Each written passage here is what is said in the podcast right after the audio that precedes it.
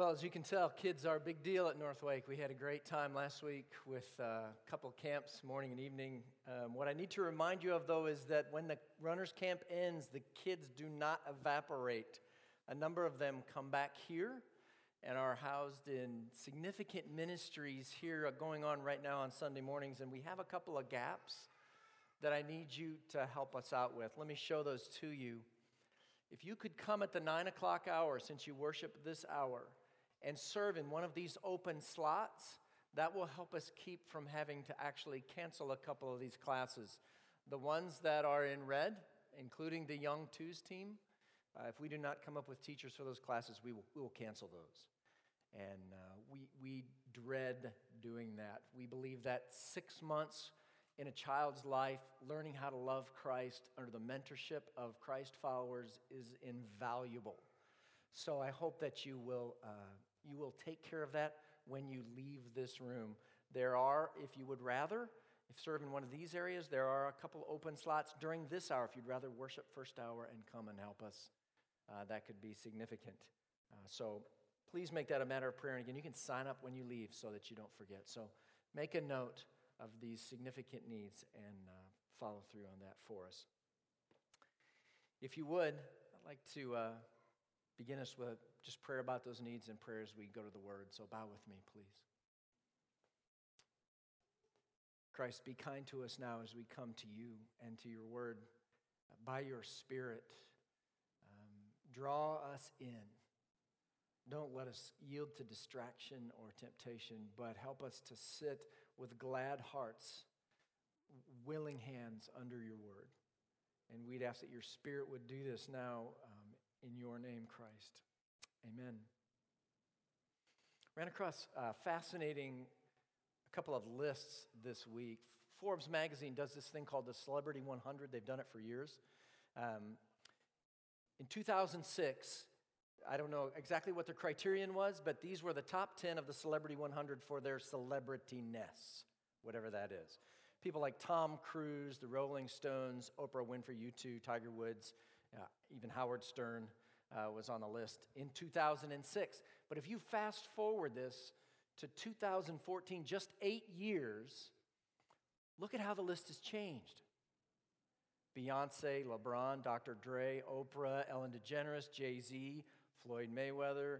Uh, I don't know that any of the names were even the same, were they? After eight short years. Now, now, let me do one more thing. Let me go one year. From 2014 to 2015, and to be fair, they changed their criterion. In 2015, your celebrity ness was evaluated only on income. So the criterion's a little different. But look at the difference in 2014 and 2015. The first two guys are boxers who fought one fight, and they're at the top of the income list. But look down the list One Direction, Howard Stern, Garth Brooks, Taylor Swift, Cristiano Ronaldo. They, they aren't even it's in one year, it's a different group of people. And it's like, um, it's like looking at a contemporary telling of what the book of Proverbs says in, in Proverbs chapter 23. Some of you have never read this verse. Listen closely to it.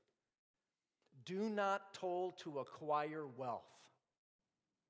Be discerning enough to desist. When your eyes light on it, it is gone, for suddenly it sprouts wings flying like an eagle toward heaven. Um, it's here today, gone tomorrow. And these lists reflect that. You know, actor Jim Carrey said it beautifully. He said it better than I have. I've shared this with you before, but he, he says, I think everybody should get rich and famous and do everything they ever dreamed of so they can see that it's not the answer.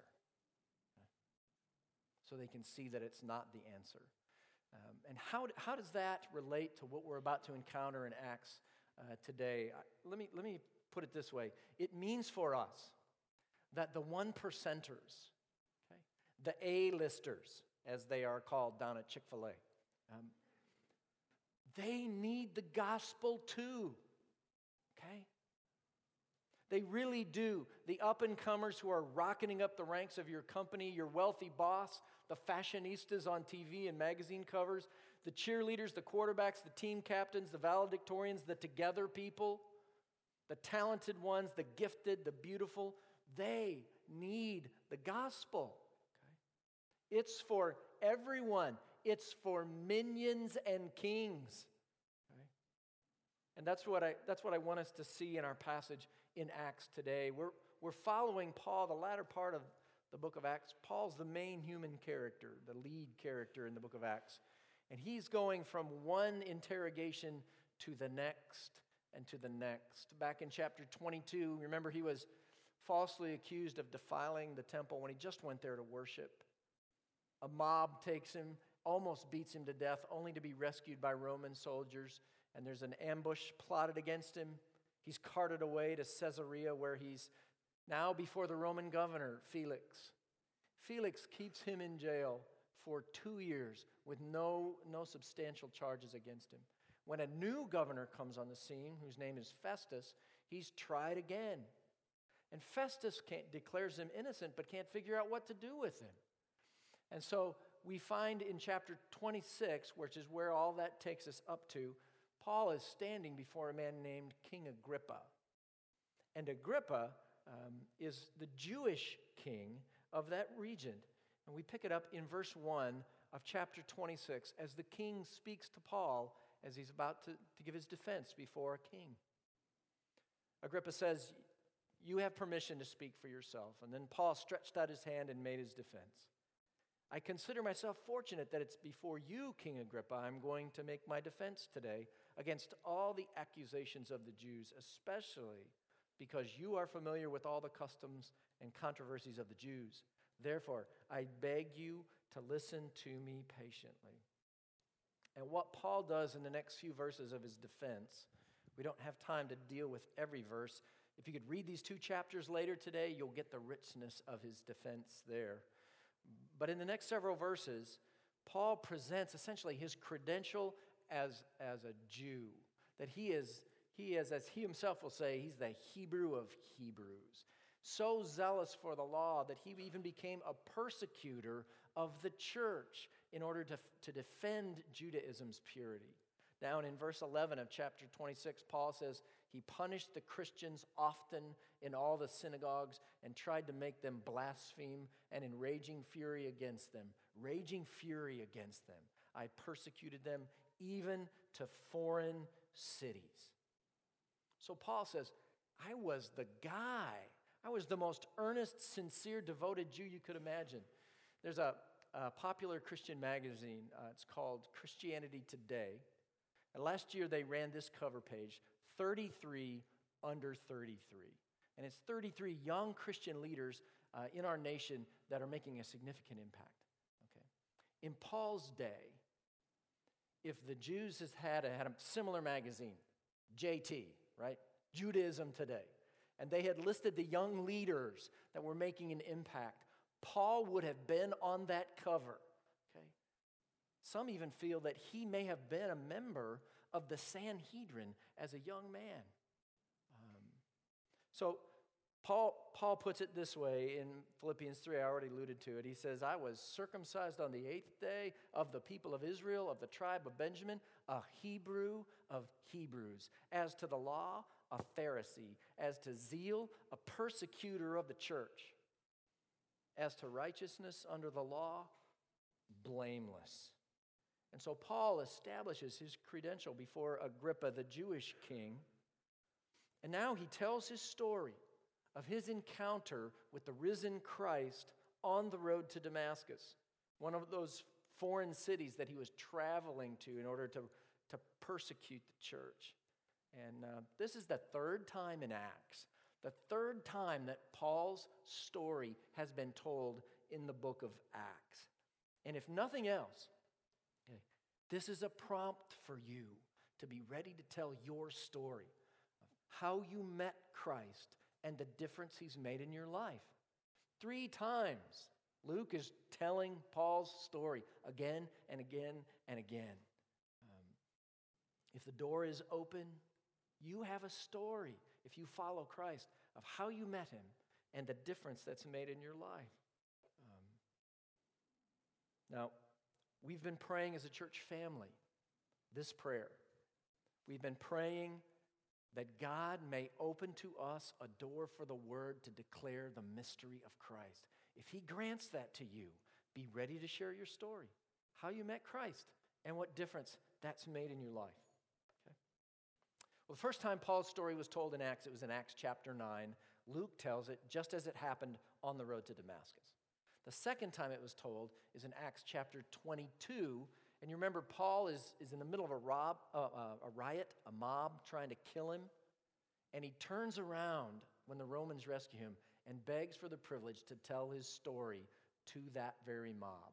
That was the second telling. The third telling is the one that we're going to encounter in Acts chapter 26. Same situation. Paul is retelling his own story, but the audience is different. This time, he's telling it before a king and a queen and a governor and military leaders and prominent leaders in the city. See, back in Acts chapter 25, it says, On the next day, King Agrippa and Queen Bernice came with great pomp, and they entered the audience hall with the military tribunes and the prominent men of the city. And at the command of Festus, the governor, Paul was brought in. So, so this is the audience, okay? Paul's before the one percenters, he's before the A-listers, the hot shots, the powers that be. Now, sometimes when we're around those folks, uh, that can be intimidating. And, and we can think, you know, they seem so together, they seem so happy, they have, they have everything they need. Maybe they really don't need to hear the good news about Christ in the same way that I do. And, and Paul helps us with that. Watch what he says to the A-listers that he's brought before in chapter 26, down in verse 13. He says, At midday, O king, I saw on the way, this is on the way to Damascus to persecute the church. He said, I saw on the way a light from heaven, brighter than the sun, that shone around me and those who journeyed with me. And when we had all fallen to the ground, I heard a voice saying to me in the Hebrew language, Saul, Saul, why are you persecuting me? It's hard for you to kick against the goads. And I said, Who are you, Lord? And the Lord said, I am Jesus, whom you are persecuting. Now, just notice again in this telling of the story uh, how it is that Jesus confronts Paul, he calls him Saul, his Jewish name, about persecuting him. You think about it though, Paul never even met Jesus. Okay? I don't even know if Paul was born by the time Jesus died. So, in what sense is Paul persecuting Jesus, which the risen Christ says very specifically to him? Um, clearly, what he means here is to persecute the church is to persecute Christ. Okay? They are inseparable.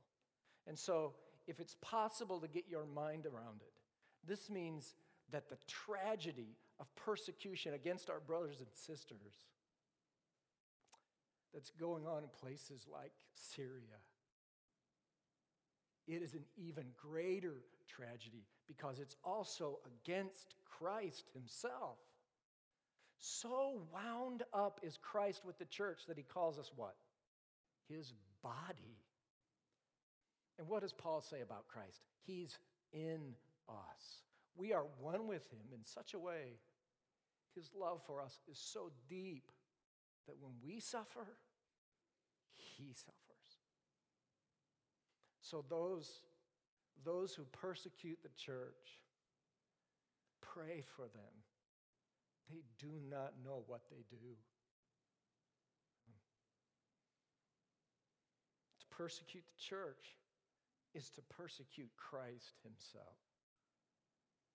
And perhaps for us, we could flip that coin. We look at the other side, and it may be more, more practical for us. We could say, I think, couldn't we? Love the church, love Christ. That be true? Love the church, love Christ. To love Jesus is to love his body. To love Jesus is to love the people, very people in this room, sitting in your row. Um, John writes about it. Fascinating verse in 1 John 5. He says, Everyone who believes that Jesus is the Christ has been born of God. And everyone who loves the Father loves whoever has been born of him. Love the Father, love the church. It is all tangled up together. So when you hear about the suffering of the church around the world, pray. Pray. When you hear of the needs of a brother or a sister here, meet them as you can. Okay? I don't know if you noticed on the list of needs I put on the board, there was one at the bottom, and it was uh, for two exceptional child buddies. These are, these are special needs kids who, who do much better at church with somebody that's a steady guide for them throughout the day. How can that need be unmet? How can that be?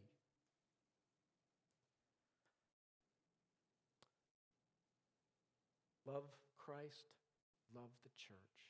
As you love the church, you're loving Christ. Okay? Don't miss what Paul's doing here, though. He is telling kings and queens and military leaders and government officials his story, just his, his story of how he met Christ and was changed by him. And so you need to know you can tell your story to A-listers, the ones in your world. They need to hear it too.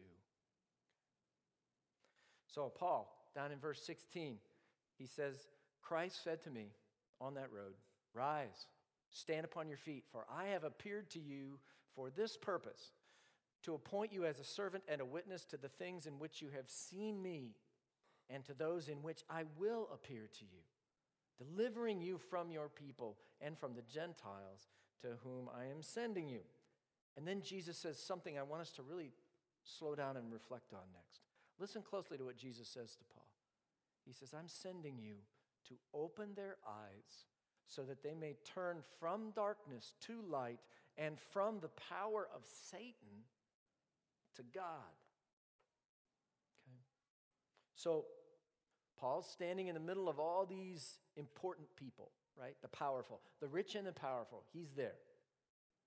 And he's telling them essentially, as he retells his story, he's telling it to them so that they might understand that they are spiritually blind, that they are incapable of finding their way to God on their own, that as a result, they are in the kingdom of darkness and they are under the power of Satan.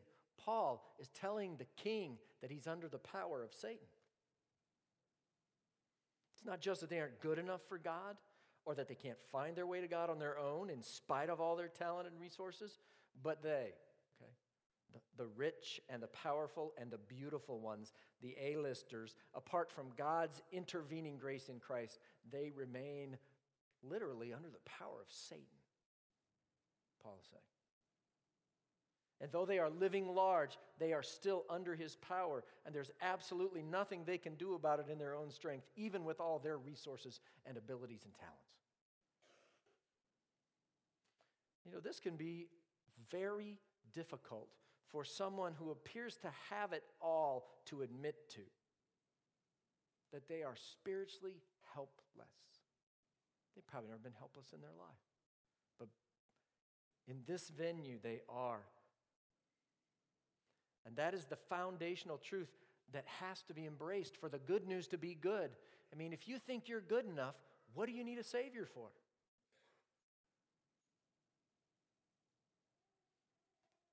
A-listers, Paul is helping us see, they are great sinners too. You know, one of the, one of the fun things that's happened to me since I've been here in this town all these years is I've, I get, I've gotten to build a friendship. At least I would call him a friend. Um, he would at least probably remember my name and recognize me. Um, with Danny Akin, who's the president, Dr. Akin, who's the president of Southeastern Seminary. And if you've ever met Danny, you know he's the friendliest guy on the planet. and you would be his friend and call him Danny after one conversation. That's who he is. And if you were having a conversation with Danny, with Dr. Akin, and you said, Dr. Akin, and he probably would say, No, call me Danny. You say, Danny, are you a great sinner? You would not hardly get that question out of your mouth, and he would answer with such detail that you would be embarrassed. Okay? If you know Danny, you know exactly why I'm saying that. Um, think of it. And I have no doubt, I know, I know Dr. Akin, I, I know that he would say that, that the president of one of the world's great, one of the world's greatest seminaries is a great sinner. You know, as soon as he would affirm that, he would say, Ah, but it's all, that's all been washed away. That's all been borne away by the mercy and grace of Christ. It's been washed, it's been washed away. I have been forgiven. I am a forgiven sinner. And that is exactly what Paul says next as he recounts what Jesus says to him on that road, right? He says, Jesus says, I'm appointing you, Paul, to open their eyes so that they may turn from darkness to light and from the power of Satan to God, that they may receive forgiveness of sins and a place among those who are sanctified by faith in me. This is a beautiful hope, an absolutely beautiful hope. Our sins can be forgiven. All the stuff that makes you ashamed and at times makes you want to pull away from God rather than draw near to Him, you don't have to bear that anymore. You don't have to hide it. You don't have to justify it. You don't have to excuse it or pay for it or be oppressed by it or enslaved by it. You don't have to take care of it yourself. You don't have to carry that burden because Jesus, the risen Jesus, told Paul on the road to bear the message that we can receive forgiveness. That means there's a forgiver, okay? And Jesus is that forgiver. Our sins can be forgiven, Paul says, and he says, as a result of that, you get to have a place amongst those who are sanctified by faith in me. People who are set apart among the people of God in the kingdom of God. You know, in the, in the spiritual world, there are only two places, right? There are two kingdoms. There's a kingdom of darkness and a kingdom of light. On the one, you're under the power of Satan. On the other, you're under the rule of a good and loving Heavenly Father. The one, sorrow, the other, joy. The one, torment, the other, peace. The one, hatred, the other, love. The one, virtue, and the other, vice. There are two places. And, A-listers need to hear this. This is their spiritual reality, just like it's ours. Okay? They are easily deceived into thinking that they can earn it, that they can be good enough. But Jesus says to Paul that it's a, it's a place among those who are sanctified by faith in me, not as a result of works. They cannot earn it, they cannot be good enough. Kings can't be good enough. Military leaders cannot Government leaders cannot. Honor students cannot. All stars cannot. Cool kids cannot. No one can earn this. No one's good enough. Paul says it's a gift. And he writes a little bit more about it when he writes to the church in Ephesus and he says, It's by grace you've been saved through faith. We sang about this today, right? Amazing grace. It's by grace you've been saved through faith. This is not of your own doing, it is the gift of God, not as a result of works so that no one may boast. No boasting rights. See, Paul is helping us see that A-listers, they need a Savior just like we do, just, just like the rest of us. And so he turns and he addresses the king. He says, Oh, oh, King Agrippa, I was not disobedient to the heavenly but I declared first to those in Damascus, where he was going to persecute, now he went to proclaim. Then in Jerusalem, and throughout all the region of Judea and also to the Gentiles that they should repent and turn to God, performing deeds in keeping with their repentance. For this reason, the Jews seized me in the temple and tried to kill me. Okay? Now, remember who Paul's telling his story to. Okay? He's telling it to a king and a queen and a governor and military leaders and, and all these important people. He is tailoring his message to them.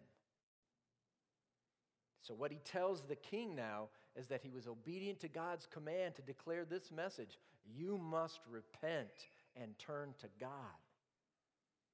He said he told the Jews that. When he says the Jews, he doesn't just mean the Jewish folk, all of them. It's sure it's that's part of it, but there's a there's a more precise focus where it has to do with um, this group of Jewish religious leaders who were hot after him, persecuting him. He told the Jewish religious A-listers they had to repent and turn to God, and they were not happy with that news. They tried to kill him as a result of that. Um,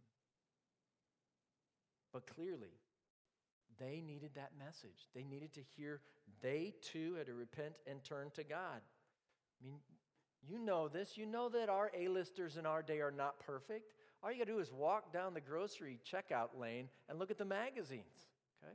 If just a quarter of that stuff is true, they're not perfect people, okay? I mean, um, Paul says, repent to the A-listers. And he says, perform deeds in keeping with your repentance. Repentance has the idea of turning away from trusting in your own works and turning towards trusting in God's work on your behalf. Turning away from your own deeds, your own path, and walking God's good path for us. Now, how do you know if you truly repented or not? Paul says it's your deeds. Perform deeds in keeping with your repentance. Repentance is designed to change you, not an accomplishment instead of repentance, but deeds that flow out of it, that are keeping with it. So you should find yourself over time, if you've repented of your sins and placed your faith in Christ, you should find yourself becoming less selfish and more compassionate and generous. You should be less angry and more patient, less prideful and more humble. You should care more about those who don't know Christ. You should care more about the poor and the needy. You should love the church, Christ's own body, more. Okay. Now, if you're self assessing this morning, it's a good thing to do, and you're thinking, I had a really bad week, and I'm not any more like Christ today than I was last week. I might have slipped a little. Cut yourself some slack okay? Bad weeks come, bad weeks go. But if you said, I'm thinking back a handful of years, and I'm just as prideful and angry and fearful and selfish as I was then, that should give you pause because repentance and faith in Christ is intended to change us, to transform us. So, when you think about it, do you demonstrate the evidence of repentance and faith, of trusting Christ and hoping in Him fully? Does your life bear that mark? It's a good question. It's an important question, even for A-listers. Okay? Paul continues and he says, uh, speaking to the king, to this day, I have had the help that comes from God. And so I stand here testifying both to small and great, saying nothing but what the prophets and Moses said would come to pass that the Christ must suffer, and that by being the first to rise from the dead, he would proclaim light both to our people and to the Gentiles. So, God has helped Paul through trials and tribulations, literally God has brought him to stand here before small and great. I imagine there, there's a king in the room, there are probably servants in the room. Um, so, uh, this weekend especially, we would say before minions and kings, right? I just had to, had to sneak that in briefly. But really, with all this emphasis this week on the A-listers, the kings, the queens, the gospels for them, you need to know that uh, that for those of us who lean more towards minions than kings, it's for us. It's our good news too. We are in the exact same place before a radically holy God. We need a Savior. And the good news is, as Paul says here, that Jesus did suffer on the cross for our sins, rose from the dead on the third day, and now, through the likes of Paul and the likes of you and me, bears light, proclaims light, the kingdom of God versus the kingdom of Satan and darkness to all peoples. And as he was saying these things in his defense, Festus, the governor, said with a loud voice, he shouted it out Paul, you're out of your mind. Your great learning is driving you out of your mind. But Paul said, I am not out of my mind, most excellent Festus, but I am speaking true and rational words. For the king knows about these things, and to him I speak boldly. For I am persuaded that none of these things has escaped his notice, for this has not been done in a corner. So the governor, who holds Paul's fate in his hand, interrupts Paul and tells him he's mad. He's, you know, he's loony, essentially, he says. And, you know, a lot of people, this would have been, this would have stopped them, but not Paul. Paul is relentless in this regard. He has the chance to share with the king, and he is not to be deterred. If you read back in Acts 9, this is exactly what Jesus told him he would do that he would stand before kings and Gentiles. And Paul is before a king, and he has an opportunity, and he's not even going to let the governor stop him from sharing the good news of Christ with King Agrippa. So, King Agrippa, he says, Do you believe the prophets? I know that you believe. And Agrippa said to Paul, In a short time, would you persuade me to be a Christian?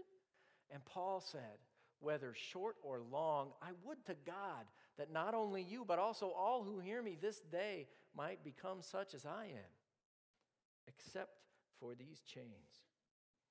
So, Paul the prisoner is inviting the king to believe, to follow Jesus' way.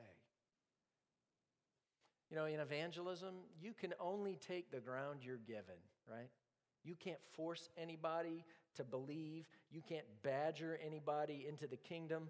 But Paul is going to take every bit of ground he's given. He's not going to leave any door open not walked through.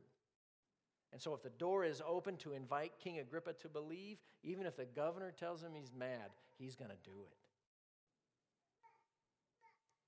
So, you know, A-listers need to be invited. The most important people in your life, they need to be invited to believe in Jesus. Don't assume they're not interested. Don't assume that a magazine cover or good grades or a position of affluence and influence reflects a satisfied heart, a right relationship with God. It probably doesn't. Ran across a really, really sad story. Um, there was an article in the New York Post, ran a story about a 49 year old designer. Her name is L'Wren Scott. Some of you who are fashionistas, you probably know about her. Um, the article says that to look at her carefully curated Instagram feed, L'Wren Scott was a one percenter, a gold plated member of the international EAT. Uh, uh, elite rather. It says, There she was on vacation in India with boyfriend Mick Jagger at his retreat on the island of Mustique, about to board a chartered helicopter, lounging poolside in gold jewelry and designer sunglasses, stretched on a private plane using her $5,000 uh, Louis Vuitton handbag as a footrest. And then it says, on Monday, March 19th, 2014, she committed suicide in a $5.6 million Chelsea apartment. Within hours, her life was revealed to have been an elaborate facade. Her business was at least 6 million in debt. Her fashion world friends and celebrity clientele unaware of her despair. Phillip Bloch, who's a stylist for celebrities, said, ironically, last week I said to three different people, I wish I had her life. Look at her life. She's always somewhere fabulous and fancy. You think, here's someone who has it all. And then he said, You just never know. The article concluded saying, while the chasm between Scott's marketed life and her actual life came as a shock, she was just one of countless New Yorkers who secretly fake their fabulous lives. Okay? Don't say no for anybody. Don't say no to the good news of Jesus for anybody, even an A-lister. Okay? Well, the king arose, the governor and Bernice, Queen Bernice, and those who were sitting with them, and when they had withdrawn, have a conversation.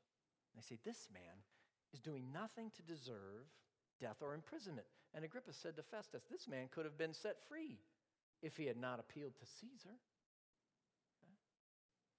So, once again, and by some counts, this is the fifth time Paul has been pronounced innocent and yet remains in captivity. A lot like Jesus. But that's not the sad part. The sad part, it's not what the A-listers talk about that's the great sorrow, it's what they don't talk about. They don't talk about what Paul just shared with them and whether it's true or not and what bearing it has on their life. That this Jesus had truly come to open their eyes so that they might turn from darkness to light and from the power of Satan to God, that they might receive forgiveness of sins and a place among those who are sanctified by faith in Jesus as the Christ of God.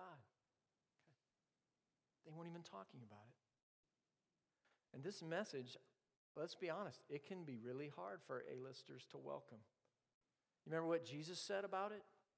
I'm, I'm sure you remember this phrase when I read it to you. Jesus said, How difficult it is for those who have wealth to enter the kingdom of God. For it is easier for a camel to go through the eye of a needle than for a rich person to enter the kingdom of God. And those who heard it said, Then who can be saved? And Jesus says, What is impossible with men is possible with God. This, is, this is good news for A-listers. Okay. You cannot, you, it's impossible for you to earn right standing before God. But God can grant you that standing by virtue of the work that He's done through His Son on the cross to bear your sins. And the scriptures are full of people who would fall into that category. A-listers who came to faith, walked in God's ways. King David, um, Nicodemus, a Jewish ruler who came to Jesus by night. Joseph of Arimathea, a rich member of the Sanhedrin who offered his grave, took care of the body of Jesus, and gave him his own grave. The Apostle Paul himself, who was the Hebrew of Hebrews, right? And of course, there are innumerable A-listers in our day who've professed to have repented and bent the knee before Christ as Savior and Lord. I can't evaluate their profession. I don't know them. I'll just pass it on to you at face value. People like Bubba Watson, the golfer, Reggie White, the football player, Alice Cooper, the curious musician, professes faith in Christ. Alice Cooper. Russell Wilson, the football player, Linda Lovelace, of all people, Johnny Cash, Jeff Gordon, Bono. This is good news for A-listers. God can take those camels and jam them through that needle. He does it all the time. And only God can do it. So this morning, are you an A-lister who has dressed down and snuck in among us covertly?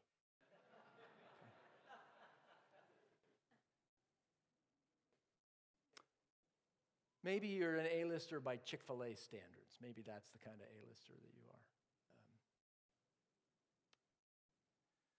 Um, maybe you're an A-lister because you think that you're going to be good enough, because you're a little better in your own eyes than the person that you work with or the person who's sitting next to you this morning, and you think that God's going to grade on a curve and you're going to get in. Friends, Paul makes it clear A-listers kings, queens, generals, valedictorians, all stars, they all need the gospel of Jesus Christ, the good news about Jesus, his death on the cross and his resurrection. It's for kings and it's for minions. Okay. Christ bore the cross for your sins too. He's the way, truth, and life for you, even for you. There is no other way. You cannot find your own way to God. You cannot earn His favor, no matter how exceptional you are. In this matter, you're just like me. You're a great sinner in desperate need of a Savior. So, will you bow before Him this day? Will you, as a person in, of great status perhaps in our day, bow low before Him? And maybe, maybe like me, you just know A-listers, right? You may know a couple. These are these are the people you work with who are extraordinary, or you may have an acquaintance with a celebrity, or a government leader, or a military leader, or someone of prominence in our day. Someone who seems to have it all together, consummately together, enviably successful. Need to know that that person, whoever you're thinking about right now, the gospel of Jesus Christ, is their greatest need. Know that if they die without Christ, they have no hope. Know that as they rattle through this life, living large, they have no hope apart from Christ, even while they live. And it may be that God, just as He took this humble prisoner, the Apostle Paul, and put him before kings, in His sovereignty, He has placed you in those people's lives. And this morning, He may be prompting you to tell your story, to speak of Christ to them. You should do it. You should do it with love and compassion and all the earnestness you can muster, you should speak to them. You should not, you should not shirk it. You should not shy away from it. Because A-listers need the gospel too.